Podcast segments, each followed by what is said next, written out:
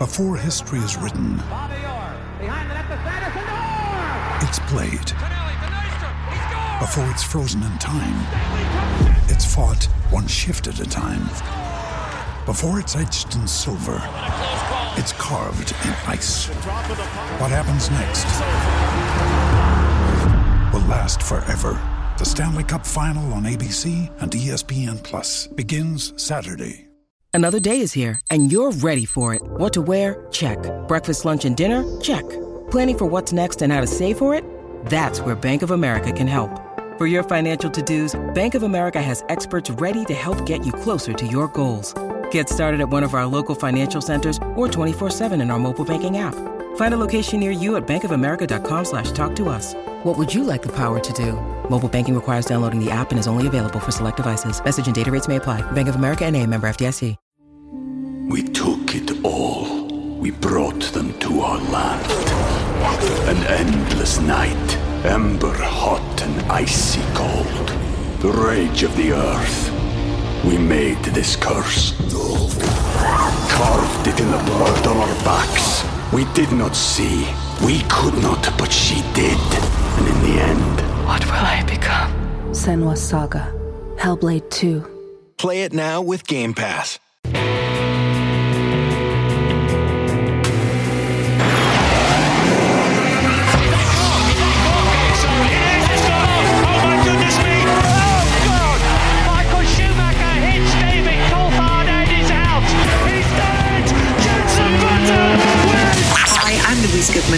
Listening to the fantastic Cut to the Race podcast. Hello, my name is Bernd Mayländer, and you're listening to the Formula Nerds podcast. Hi, I'm Rosanna Tennant, and you are listening to the incredible Cut to the Race podcast. Hi, I'm Jordan King, and you're listening to the Formula Nerds podcast.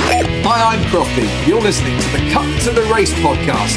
It's lights out and away we go. And welcome to the Cut to the Race podcast, a show where we bring you incredible interviews, race reviews, and the latest news in F1. I'm your host, Oli. And I'm really hot because it's boiling in the UK. Not as boiling as where James is. Uh, James, how are you? Oh, I see. It, it feels fine here now in comparison to the 42 degrees I had last time when we were recording this in the south of France, back in Paris. I don't know what you lot are complaining about. It's fine. uh, uh, well, I mean, it's it, where I'm sitting. It's 33.8. I have no idea how you could record a, po- a podcast over 40 degrees. Um, Abby, how are you coping with the heat? You, I think you're struggling like me. We're, we're just wimps compared to James. He's just. Ugh. Yeah, it's it's the, just the British weather. I mean, this heat abroad with a swimming pool would be fine, but when we're stuck in our offices, it is a bit much. But I'm looking forward to recording the podcast with you guys, so I'm all good. How are you, Oli? Despite being really hot. Oh, thanks, Abby. no, I'm fine, thank you. Uh, right, well, coming up on the show, we're going to discuss the Italian Grand Prix at Monza. And let's start with our weekend ratings. James, I'm going to start with you. How would you rate the weekend? I'm going to give it a 7 out of 10. Okay, obviously, same winner again, ultimately, not to, to spoil the rest of the podcast, but Saturday was a very feel good moment, and yeah, the uh, the standard heavy lifting from a very chaotic F2 race as well. Um, overall, yeah, I, it had some good moments. I'm going to give it seven out of ten. Okay, and on the Mackenzie scale, which anything above five is good, um, that's a that's a good rating. Um, it is. It is. It is. Abby, what are you going to give it? I feel like we got a shot coming knowing Abby. I've actually also rated it a 7 out of 10 because Saturday was very good with qualifying. There were some really good battles on track during the race, and as James said, F2 and F3 with F3 season finale as well. They did some heavy lifting, but it was a it was a good weekend. I thought you were going to give it like a three out of ten because someone was wearing baggy cargo trousers or whatever it was last time that made you hate the uh, the national anthem. I'm, I'm, glad. Yeah, I, I, thought I thought something was going to come like that, but um, that well. I'm going to give it an eight out of ten. I thought it was a fantastic weekend, some brilliant racing, and of course, it was in Italy. The passion just always comes through, and it was um, great to watch on TV. So, as it was the Italian Grand Prix, we have got an Italian special of the Formula Nerds quiz coming up.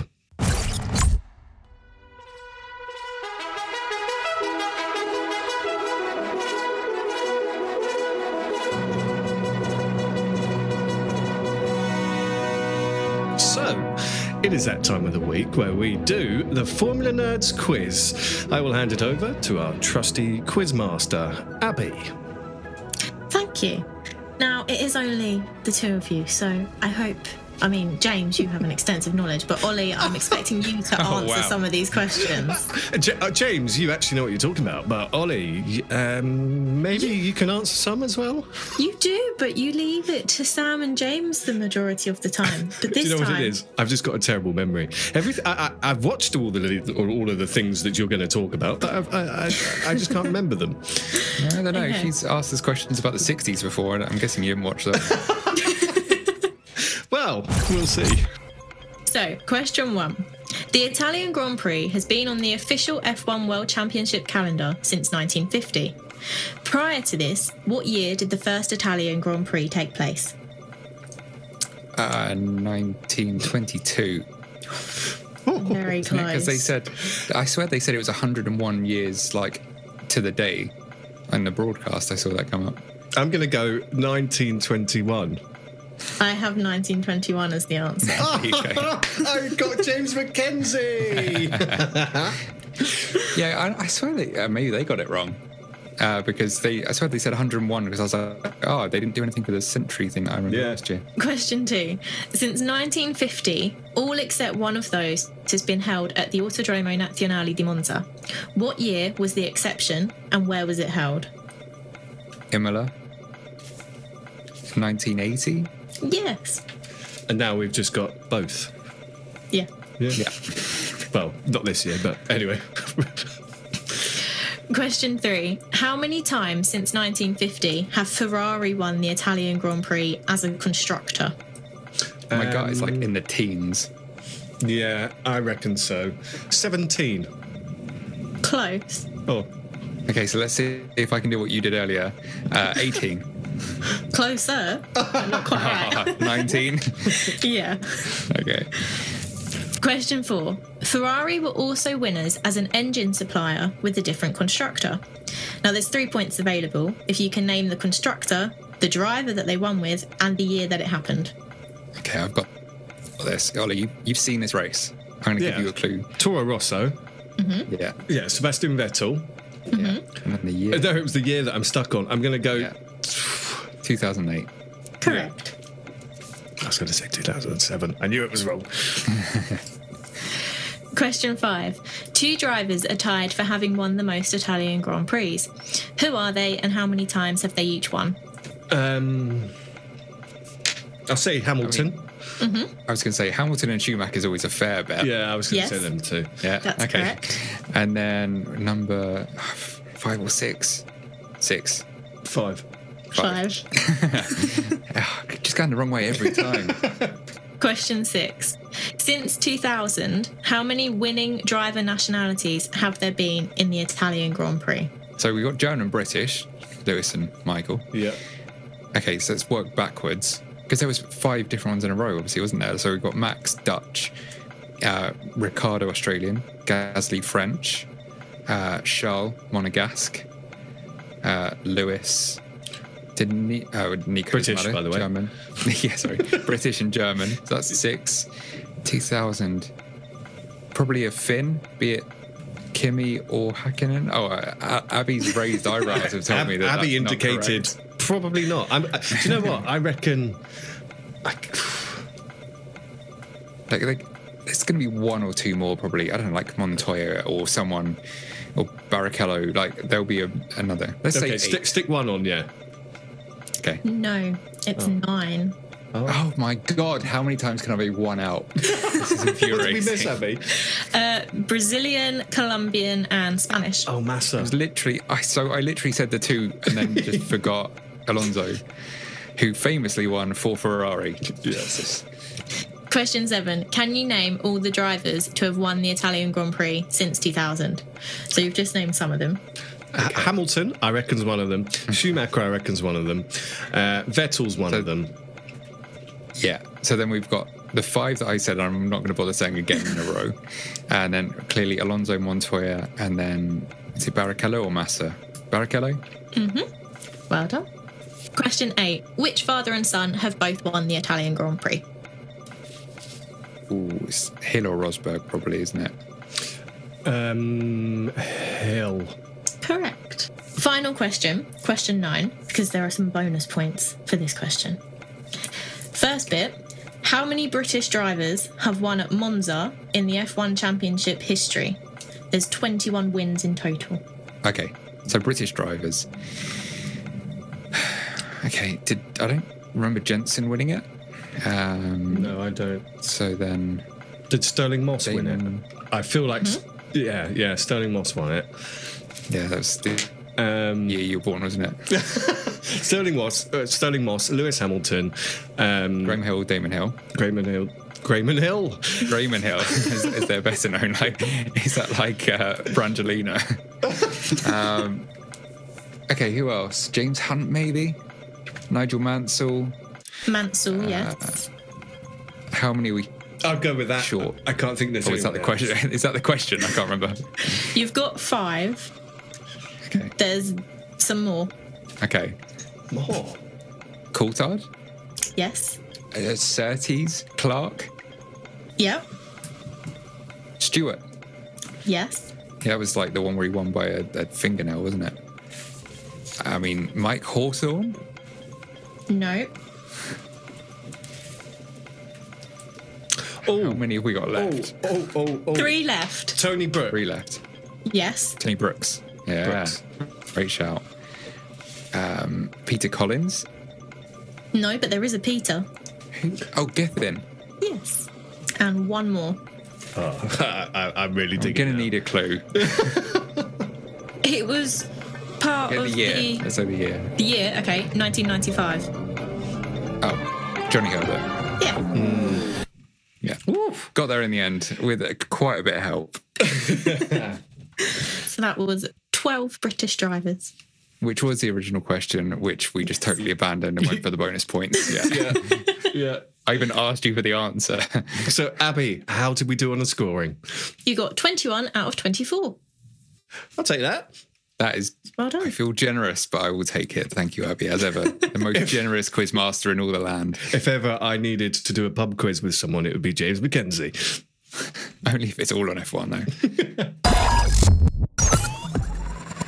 So let's get into the pre-race action. Abby, do you want to fill us in on what happened on in practice and quali?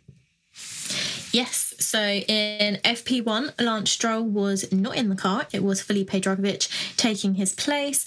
And unfortunately for both Alfa Romeos, they struggled with issues throughout the session. I think Zhou reported that it was a problem with the anti stall, and then Bottas reported the same issue. However, they were able to fix it in time for FP2. The top drivers in FP1 were Verstappen, Sainz, and Perez. And then in FP2, Stroll was back in the car, but he came to a stop just after the Ascari chicane due to a hydraulic issue, which brought out the red flags. Hamilton impeded Piastri. Verstappen got a telling off from his engineer when he wanted to do another push lap, but they said it's not qualifying, Max. And then Perez, once again, crashed and he crashed at the final corner, which Red Bull weren't very happy about. But he did manage to go third fastest in the session behind Sainz and Norris. And then FP3, Tsunoda was impeded by Sainz because traffic and track position was becoming an issue throughout the sessions. Norris had a close call with Zhou. Piastri and Bottas went into the gravels. And Piastri and Sainz then had a moment causing a slight collision at turn four, but it was Sainz, Verstappen, and Hamilton fastest in FP3. So a lot to digest. Uh, thank you, Abby. James, any key call outs there? I think I feel like we're. Uh, I don't want to do it, but do we need to target Perez? Yeah. I, I, just I don't no, want to. I think it. I think we've said everything we had to say between our, our recent podcasts and recent race reviews. yeah, not ideal, but you know, if you're going to do it, end of FP2 is is the better time to do it. Fix it overnight, and it brought this the session to an end for everyone. So you didn't even miss out on any track time. But yeah, another blot on the uh, the copybook. It was that luck didn't seem to follow him through the weekend, which was I, I, say luck again. What is luck? Do you make your own luck? Who knows? Um, one person who just seemed off the pace, and I think this may follow through all the way through the podcast. But Stroll, I feel like we we need to have a conversation about Stroll. Maybe we leave it to another podcast. But Abby, what are you thinking about Stroll at the moment? He seems he seems to have just checked out. He does. He's definitely not on the same level of performance that Alonso is. And they're the two very different drivers, but they are ultimately in the same car. But Alonso just seems to be able to get more performance and more pace out of that Aston Martin than Stroll. Obviously, this weekend, FP1 and FP2, he had little to no running at all. So you could say he was behind on in that respect. But he is an experienced F1 driver. So something's got to happen for him to start improving and matching his teammate because he is off the pace compared to Alonso. Anything? Yeah, I mean, he was. Oh, sorry. Sorry.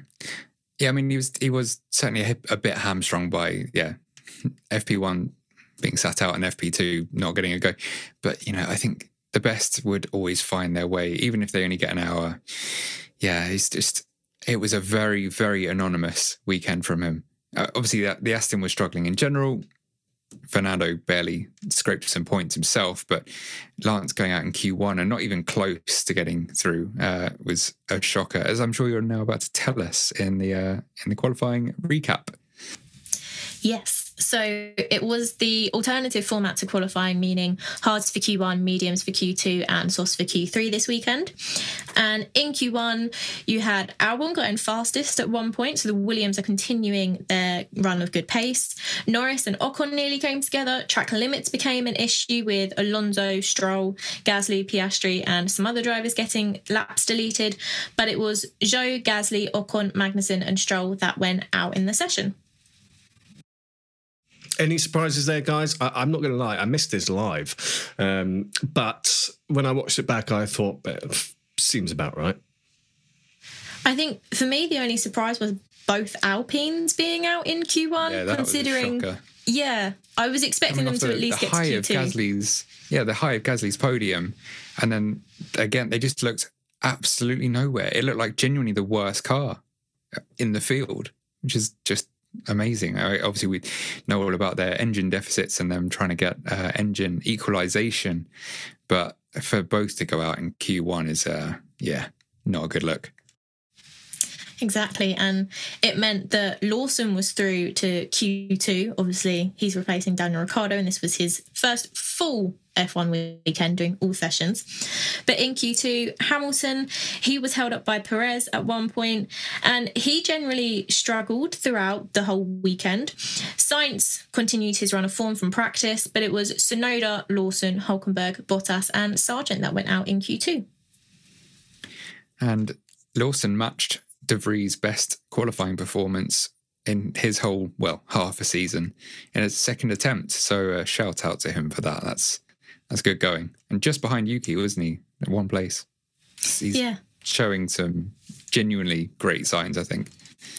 He is. And also to note, both Ferrari drivers were under investigation because the FIA introduced a new directive over the weekend that there has to be there was a maximum time from the safety car line at the end of the pit lane to the safety car line at the beginning of the pit lane and both were noted for not following that however after qualifying had finished it said that there was no further action needed which was which good. was a relief. It was. Was it?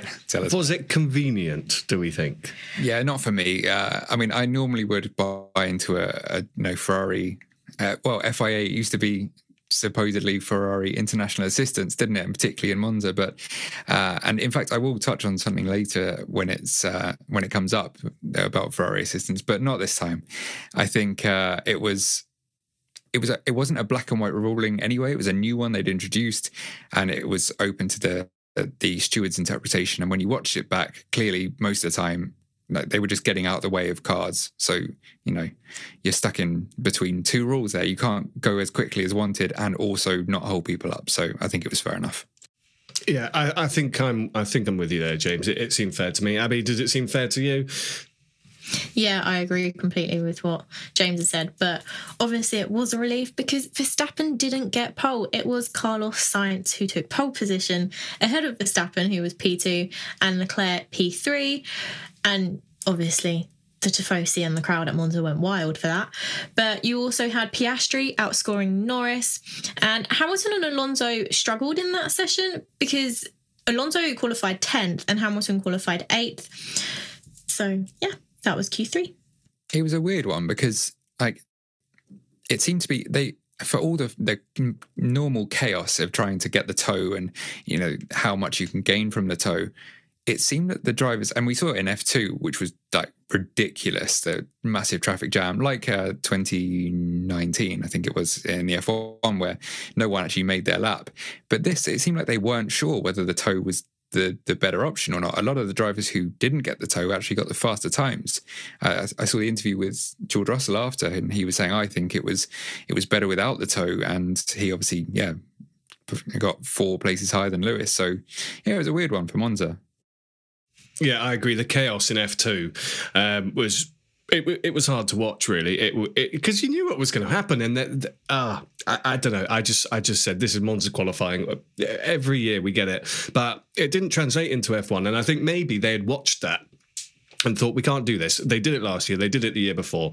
Um, Abby any takes on the the Monza qualifying well, I was going to touch on the Russell interview because him and Albon were discussing it, and Albon was like, "Oh no, I made sure every time I got the tow," and then Russell was obviously saying I didn't. So it it's very chaotic, and I was a bit like, "Oh my goodness, what's going to happen?" Are they managed going to get their laps in time, or all of them get their laps in time?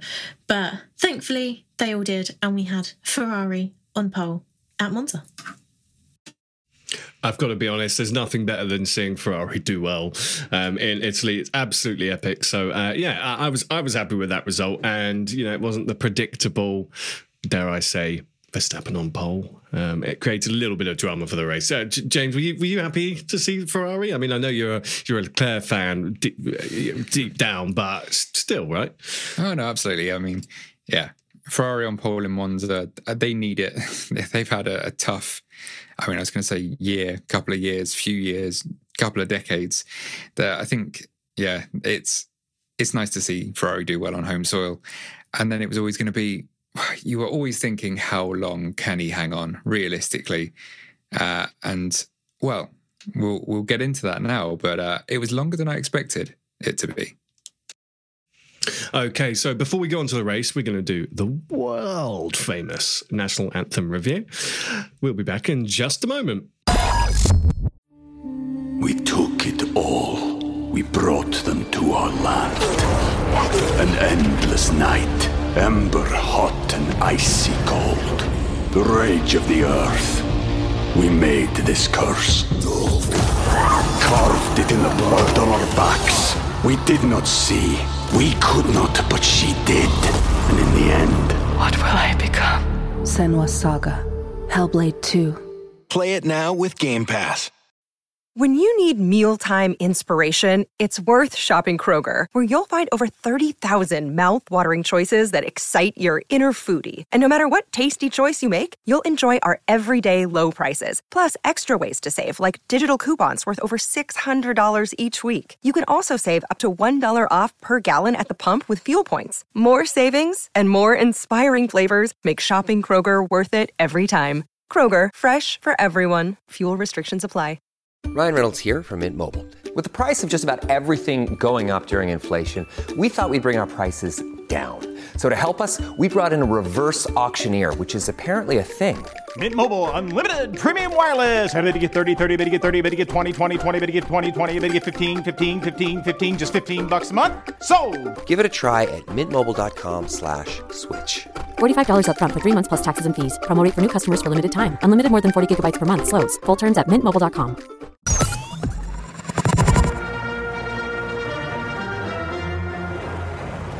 So it is that time of the week. We are told it's some people's favourite time of the, the podcast. Um, I don't think it will be this week. Uh, let's talk about the national anthem um, for the Italian Grand Prix at Monza. What would you rate it out of 10, Abby, and why? I've given it a 7. Because, Oli, you look really shocked that I gave it a 7. I, I am. I am. I really liked it. It was traditional, all the crowd was singing, you had the flyover, obviously, and you had the people to the side all dressed in the flag's colours, which I thought was a nice little addition. Um, so I've so given it fashion seven. based for you every week.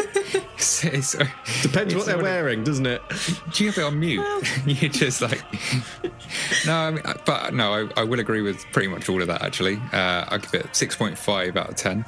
I thought, yeah, the the passion. It's such a good anthem. It's you know the like you say, it's so passionate, and particularly with the operatic kind of delivery, and the flyover is is always great. And uh, there's always a really good photo from the flyover as well. I remember there's one in particular of, of Lewis and Seb from back then, uh, of the, the, two of them looking up at the green, white, and red. Uh, well, I'm not sure what they're called. What are the Italian red arrows? Uh, but whatever they are. I'm not sure. Um, uh, you're right about the picture, James, because uh, I always use it on the podcast cover, right? Every year I use that flyover. Yeah. I do it for the British Grand Prix as well. Um, it, it is epic. Uh, the, the national anthem of Italy is probably my favorite. I absolutely love it. It's a banger. It's a, it's a banger. banger. There's there's so much passion. I get up, I you know, I dance around the room, uh, not literally, um, but no, it's one of the best ones. I just felt it was a bit bland. Um, I didn't. F- I feel like with that anthem, you can do so much more than they did, and they did try uh, one year, uh, well, a few years ago, didn't they? With um, Andrea Bocelli, and the mic wasn't mm-hmm. switched on. That would have been absolutely epic. This time, I just thought it was a bit bland. So yeah, I'm going to go six on the McKenzie scale, obviously. So that means that five is is average. Yeah, yeah. So that is the end of the Formula Nerds National Anthem review. So let's talk about the Italian Grand Prix. I think we actually need to start before lights out, really, don't we? Because it was um, well, lights went orange. The lights, yeah, they didn't go red and then green. They didn't. Well, they don't actually go green, do they? But yeah. So watching, we knew what was going to happen. We knew that race wasn't going to start. But it was just the chaos that followed, and people running up and down the pit lane. Right, can we go to the cars? Can't we go to the cars? Oh my god, the car's going to overheat. Um, it was just a bit of a shambles from the sofa that I was sitting on. Um, James, how, how, would you have uh, read that situation? It is difficult. There's not much you can do in that scenario, yeah. is there? Like they obviously tried to to make it work with just the extra lap. Uh, I mean, I think every in isolation, every decision they made made sense. You know, they tried to just quickly do the the one aborted start, background extra parade lap, and get the car wheeled off. But then once it became apparent it was stuck in gear, then you need to get the uh, yeah the vehicle involved to to remove it. And from there, it was always going to be yeah a delay. I, the only thing I was surprised was yeah the the length of delay until they announced the delay and the fact that yeah like you say they're all waiting to do a hundred meter sprint at the end of the pit lane and worry about the cars overheating. That was a bit odd. Not sure why that happened. But yeah, you know, it was not the end of the world. Um, apart from I had to go to work immediately after the race. So not ideal for me, but in the grand scheme of things, fair enough. It did feel like to me, um, Abby. I want your take. It felt like right. Okay, we have now committed to bringing the teams out onto the uh, onto the starting grid. There, therefore, must be a long delay, so they have time to plug everything in and then unplug it again. That's sort of how it felt. But you know, they were queuing like fans to get out of that pit lane. It was a bit like the track invasion after the race to, to me. Yeah, it was. And you could see them all sprinting with all the equipment that they needed. And I think a couple of them actually climbed onto the track before everyone else went on. It was a bit chaotic. I'm glad that they managed to then sort it out. Obviously, it did delay it, but Tsunoda's car did need removing. Um, but yeah, they, they got it sorted and settled in the end after all the drama. So, so, I was talking to someone about this, and they said this delay. This was at the time. They said it's only going to favour Max Verstappen because he is. Well, they didn't say this, but it, to put it into words, he's cool as a cucumber, right? It's not going to faze him this delay. He knows what he's got to do. Uh, he's not going to, you know, lose his mindset. It, it's it's not going to trouble him. Um, and it sort of seemed like that was true. Max didn't go wild into the first corner. He was still cool, calm, collected.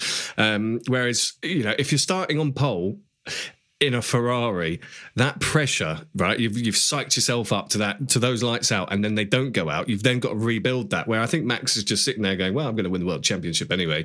Um, I'm going to overtake you anyway. It's just a matter of when." Um, do, do, you think that the, the, the there was any psych- psychological warfare um, from from that uh, delay at all? I mean, I know. I think Martin on commentary said this favors the old heads the uh, yeah the Lewis's, Fernandos, the people who've been around the block, and yeah, it doesn't mess with their rhythm so much uh, as maybe a, a, newer driver. But I don't think anyone showed any signs of yeah it having affected them. I think everyone got away, and you know the first chicane is always chaotic on lap one in Monza, and they did. I think it was all right overall once we uh, we got down to it. Yeah, I think if anyone, Sainz would have been the one under pressure, but he did seem to manage it quite well. I was surprised all of them made it through the first corner. I was expecting there to be smoke and gravel and like someone retiring, but it was good because they all made it through. Yeah, it, it, it, was, but Sainz and also Leclerc, what what a good start they got. Um, keeping number one, keeping Max behind. Max clearly didn't want to take any chances. He just knew what he had to do. Um, but it was the start of something for Ferrari. They had Max behind them, and um, Abby, do you want to talk about how this how this sort of followed and uh, the strategy of Ferrari? Now, I mean, this could be a, an hour conversation. The strategy of Ferrari, but they, I thought they managed it quite well during those uh, first few phases.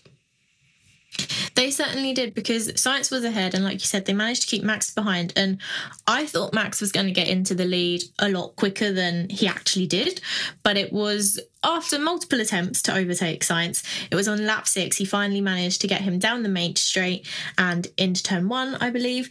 But you could see that Sainz and Leclerc having P1 and P3 this kind of gave them a renewed energy into this race, I feel like, because they haven't had a great season.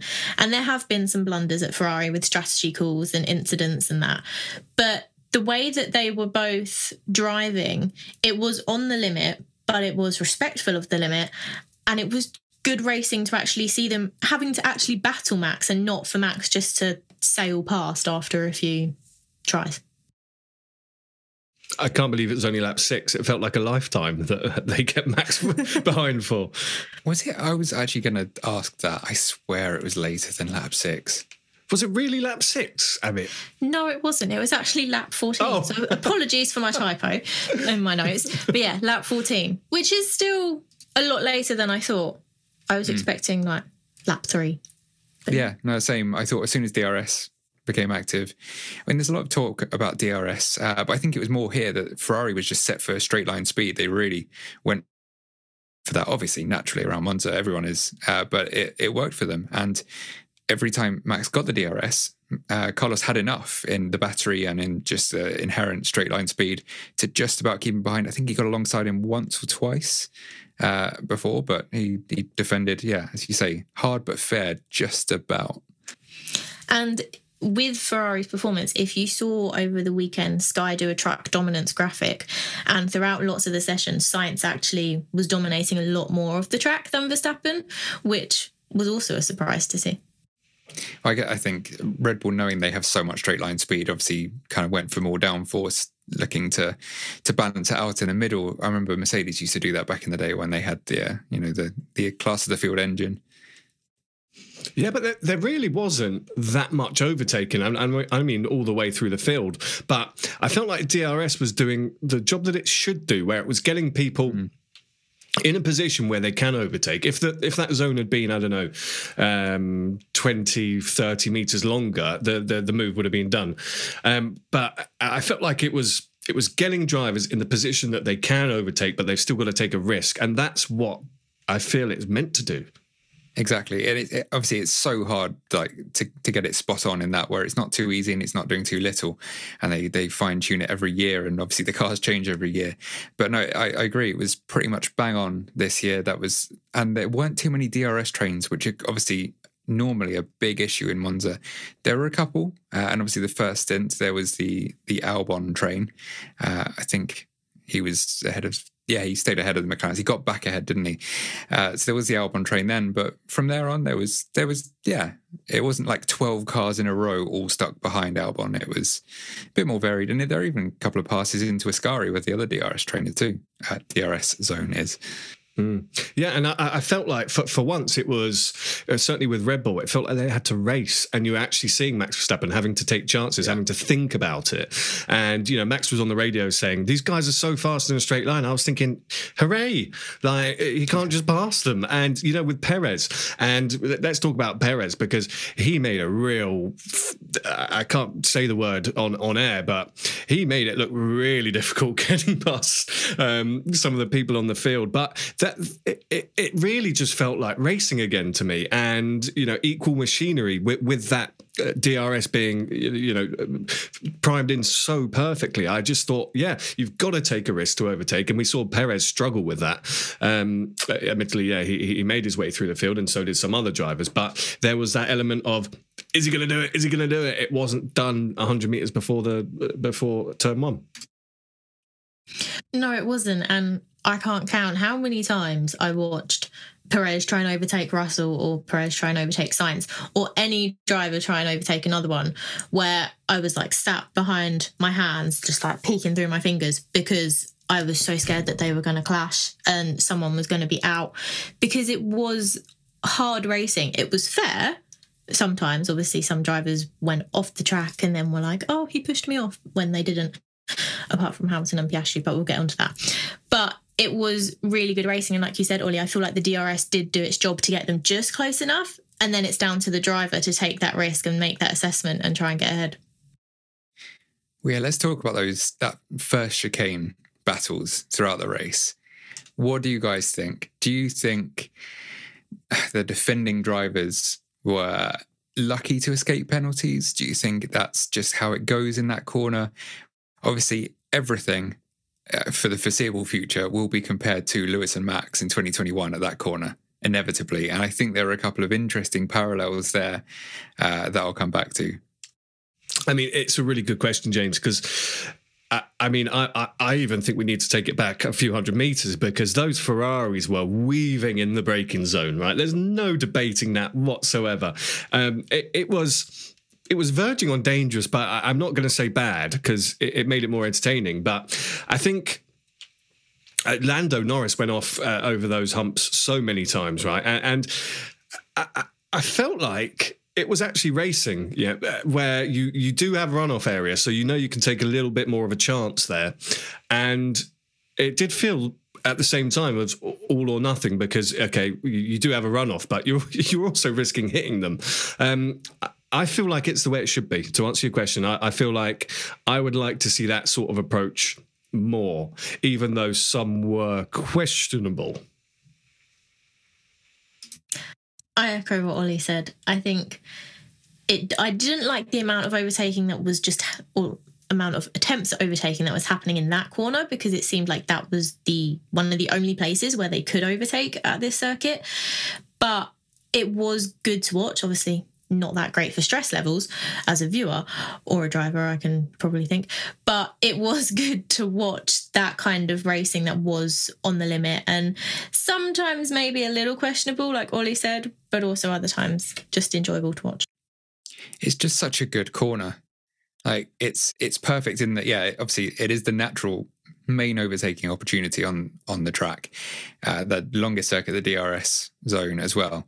But it's just yeah, it's just on the borderline where you can kind of make it round if you both nail it, and, and we saw that with Lewis and Alex at the in the last few laps that they somehow actually made it round uh, side by side. But it is rare, and yeah, that opens the question to whether being forced out there when you're pretty much fully alongside is fair or not. Now, the the two parallels that I was saying I'll come back to, there was uh, obviously Carlos and Max, and Max showing that. Well, you could say that he showed that he does race, or at least Lewis Hamilton in a title battle, differently to everyone else. I don't know if you, you believe that. Obviously, it's, it's, circumstance, isn't it? That day in 2021, he knew if he didn't get past Lewis there, you know, it was it was a bad day for him in the title battle. Here, he knows I'll get you later, so he backs out. I think it did show there that for all Max said about you know that's what you get for not leaving space. It could have been different on that day too. Um, but the other thing I thought was the, the, McLarens when they came together, that was even more similar in that it was uh, Oscar coming out of the pits as it was in 2021, Lewis coming out of the pits. And it showed when you're on cold tyres on that inside line from the pit lane exit, you just can't. Like, Oscar is a very, very fair driver we've seen, and he is not going to, if it were possible to not hit your teammate, he would have done it. So I think all the people who said Lewis didn't leave Max enough room, I think you can see from that, you can't leave more room there on fresh tyres coming out of the pits.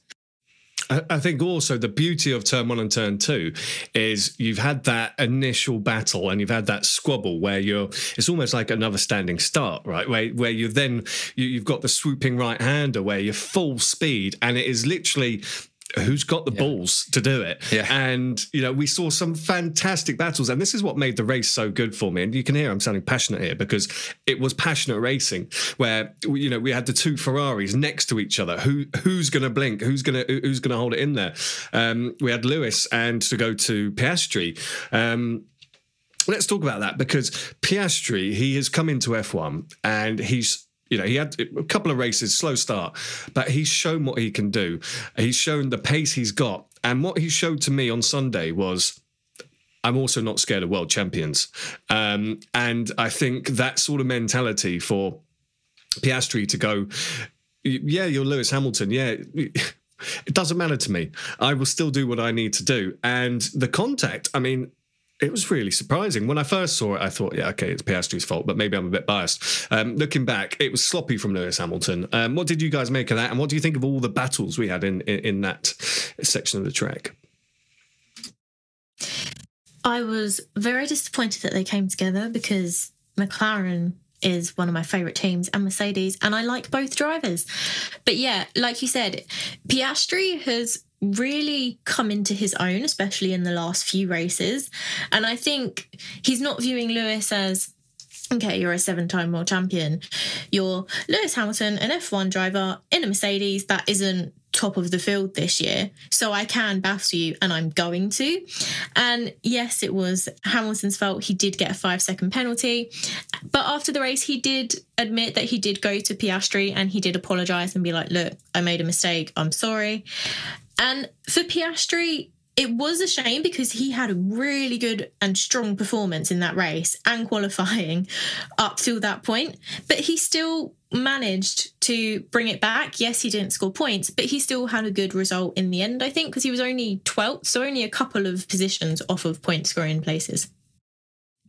Yeah, it was a shame for Oscar. Um, and yeah, like you said, Lewis immediately took culpability. Even like on the radio immediately after, which is so rare for a driver. Uh, everyone, you know, uh, the guy in the other Mercedes would definitely be like, "Oh, he turned into me," and then maybe admit it later. Uh, and yeah, Lewis went and, and, you can see that on the footage of Oscar's um, onboard camera, he went and said sorry straight away after the race.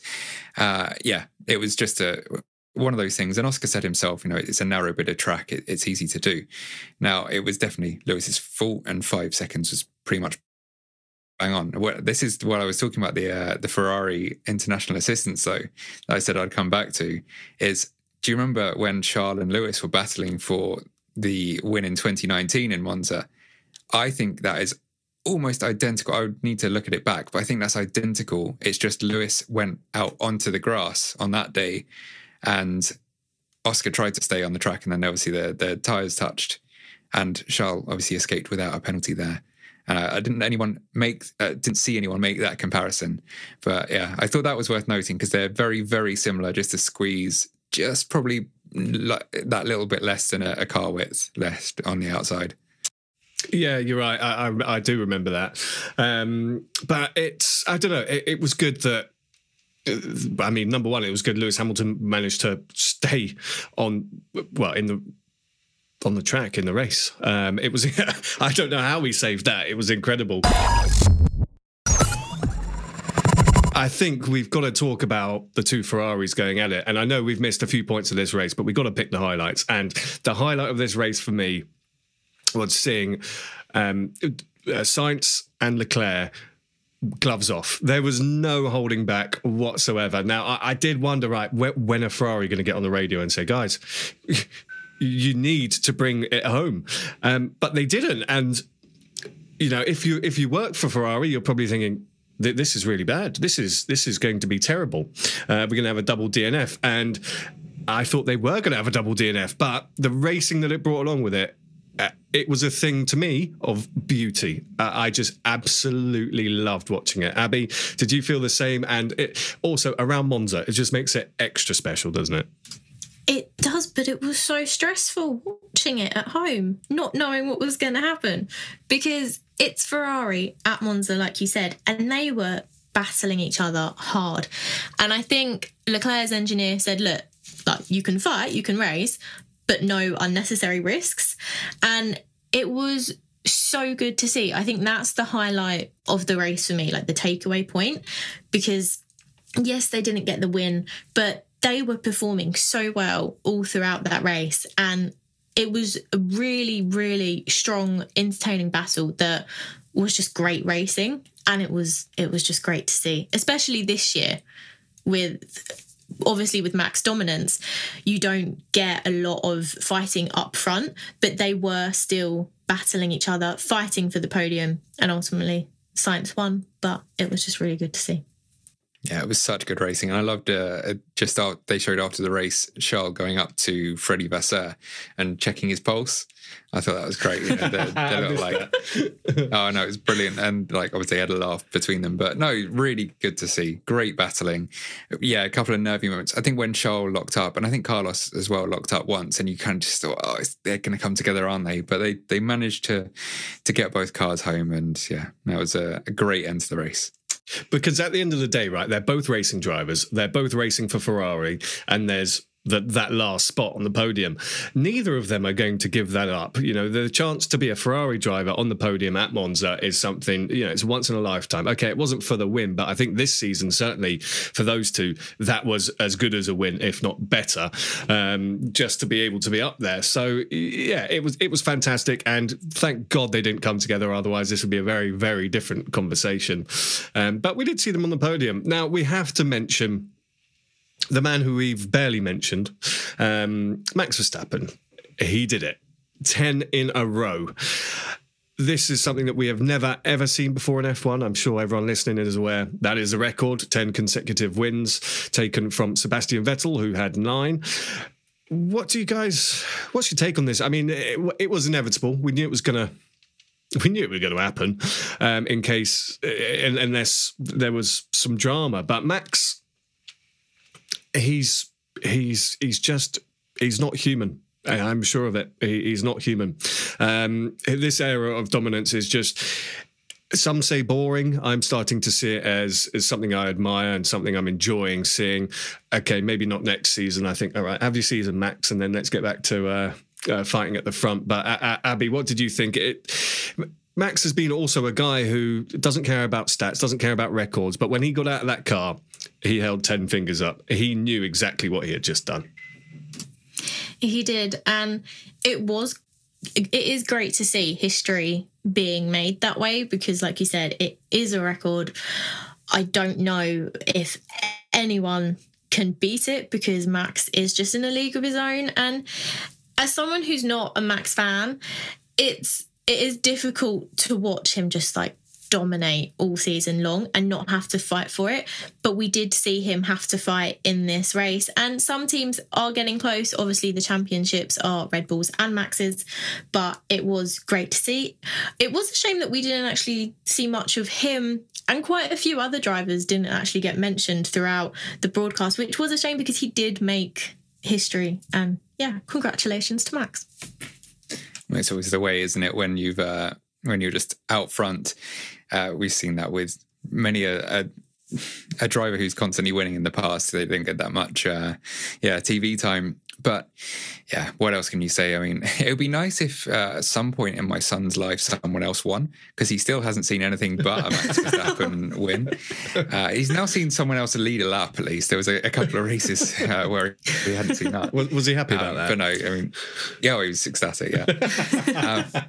no, so it's what can you say? It's just everything aligning perfectly. Max is yeah on another plane. The team is operating perfectly, and and you need the luck as well. Like we've seen, even in the most dominant Mercedes eras, where okay, so realistically 2020, because in the 2014 to 16 you had Lewis and Nico and taking wins off each other. Um, but Lewis, where he had the measure of Bottas in 2020 in the best car, still for all the wins he took that year, it the, the stars didn't align in the same way they have now. It, at Italy that year, we got the Gasly win because of that crazy situation with the pit lane and the and Lewis getting the penalty for coming in when the pit lane had closed. And you know, it's those little things where even the closest you come to that was probably the last race. Dutch Grand Prix, it looked like chaos, but still somewhere somehow Max came out on top. So yeah, you can only say well done and, and appreciate the history being made. Yeah, absolutely. I think any any F1 fan um, knows these eras of dominance. Um, it, it's not it's not new to us. I mean, this one is uh, particularly dominant, but. Um, yeah, we've got to take our hat off to him, and um, also his teammate. He, he did well. I, I, don't think we've got time to go into all the details about every driver on the grid. But um, Abby, would you like to run us through the top ten? Mainly because my computer has melted and I've had to close everything. Yes. So during the race, Sargeant actually got a five second time penalty for a collision. So he finished 13th after he was running in the points at one point. But it was Verstappen who won, Perez in P2, Sainz P3, Leclerc P4, Russell in fifth ahead of Hamilton, Albon in seventh, Norris in eighth, Alonso in ninth, and Bottas in 10th. And Ocon retired from the race, and Tsunoda obviously didn't start. Okay, so let's move on to our driver of the day. I'm going to start today. I'm just going to do it because I can. I'm going to go for Liam Lawson. What a guy! What a guy! Second race in F1. Um, now I know Monza has a has a history of being good to people who have to step in, i.e., Nick de Vries. Um, but I thought Liam Lawson for the past two races he's been, he's held himself, he's done what he needs to do, and I'm not sure he could be doing much more with the opportunity he's been given. So I'm going to go for Liam Lawson. Uh, James, over to you. I'll agree with the public, um, which is rare uh, in this segment. Normally, uh, they give it to Checo for fighting back from ninth to second in the best car on the grid. But no, they, they picked Carlos, and I'm going to pick Carlos as well. I think, uh, yeah, hanging on to that podium, defending for as long as he did. It's a shame he locked up. Uh, and that's when Max got through because I do wonder how long he could have kept him him behind there, and uh, if we'd seen something more than lap fourteen or six, whatever it was. Um, yeah, I think Carlos was a deserving driver of the day. And Abby, I'm going to give it to Albon because I think he performed really well over the whole weekend. He battled hard, managed to hang on and keep some Mercedes and McLarens behind him, and he did some good defending and came home in P7, scoring some good points. I think all of those are, are good shouts. I, am okay with all of those. Those were the oh, three oh, I had good. in my head as, uh, as the backups, depending on what you guys picked. So it, it was a great Grand Prix. Um, there is no race this weekend, um, but we'll be back talking about something not sure what yet. We haven't decided. We'll, we'll decide after we've uh, gone off air. Um, but Abby, I feel I feel like we might need to take this segment out because it's getting so repetitive. But would you like to do the championship standings? yes. So obviously, Red Bull are first in the constructors on 583 points. Mercedes are in second on 273, so a massive gap there. Ferrari a third ahead of Aston Martin in fourth, McLaren a fifth, Alpine sixth, Williams seventh, Haas in eighth, Alfa Romeo in ninth, and AlphaTauri in tenth. I will now fill whilst Abby takes a breath and the drivers. Max Verstappen is obviously first on 364 points. Perez is second on 219.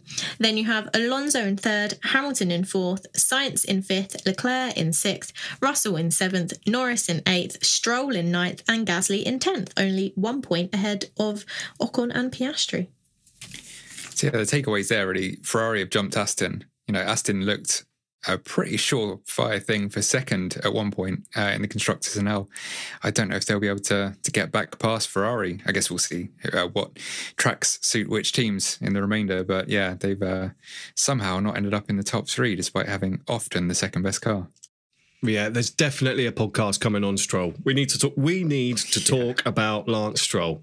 Um, maybe we'll do that next, whilst there's no race. But um, well, thank you very much, guys. I'm glad you enjoyed the race. It's it's a it's always nice when we sit and we we we we are happy about the race we've witnessed rather than yeah, it was rubbish. Um, so, um, Abby, thank you very much for joining me. Thank you for having me, and I'd just like to congratulate Gabriel Bortoleto for being the 2023 F3 champion this year. Indeed, indeed, and uh, James McKenzie, thank you very much. Pleasure. Uh, I'll congratulate Ollie Bearman on winning the F2 because. Uh, he, he's deserved that. Uh, and you, you, well done, Oli, on, on surviving the podcast. Go and have a cold shower. Well, that's what we've got time for. We will see you next time. Goodbye. You're listening to the Cut to the Race podcast. It's lights out and away we go. Sports Social Podcast Network.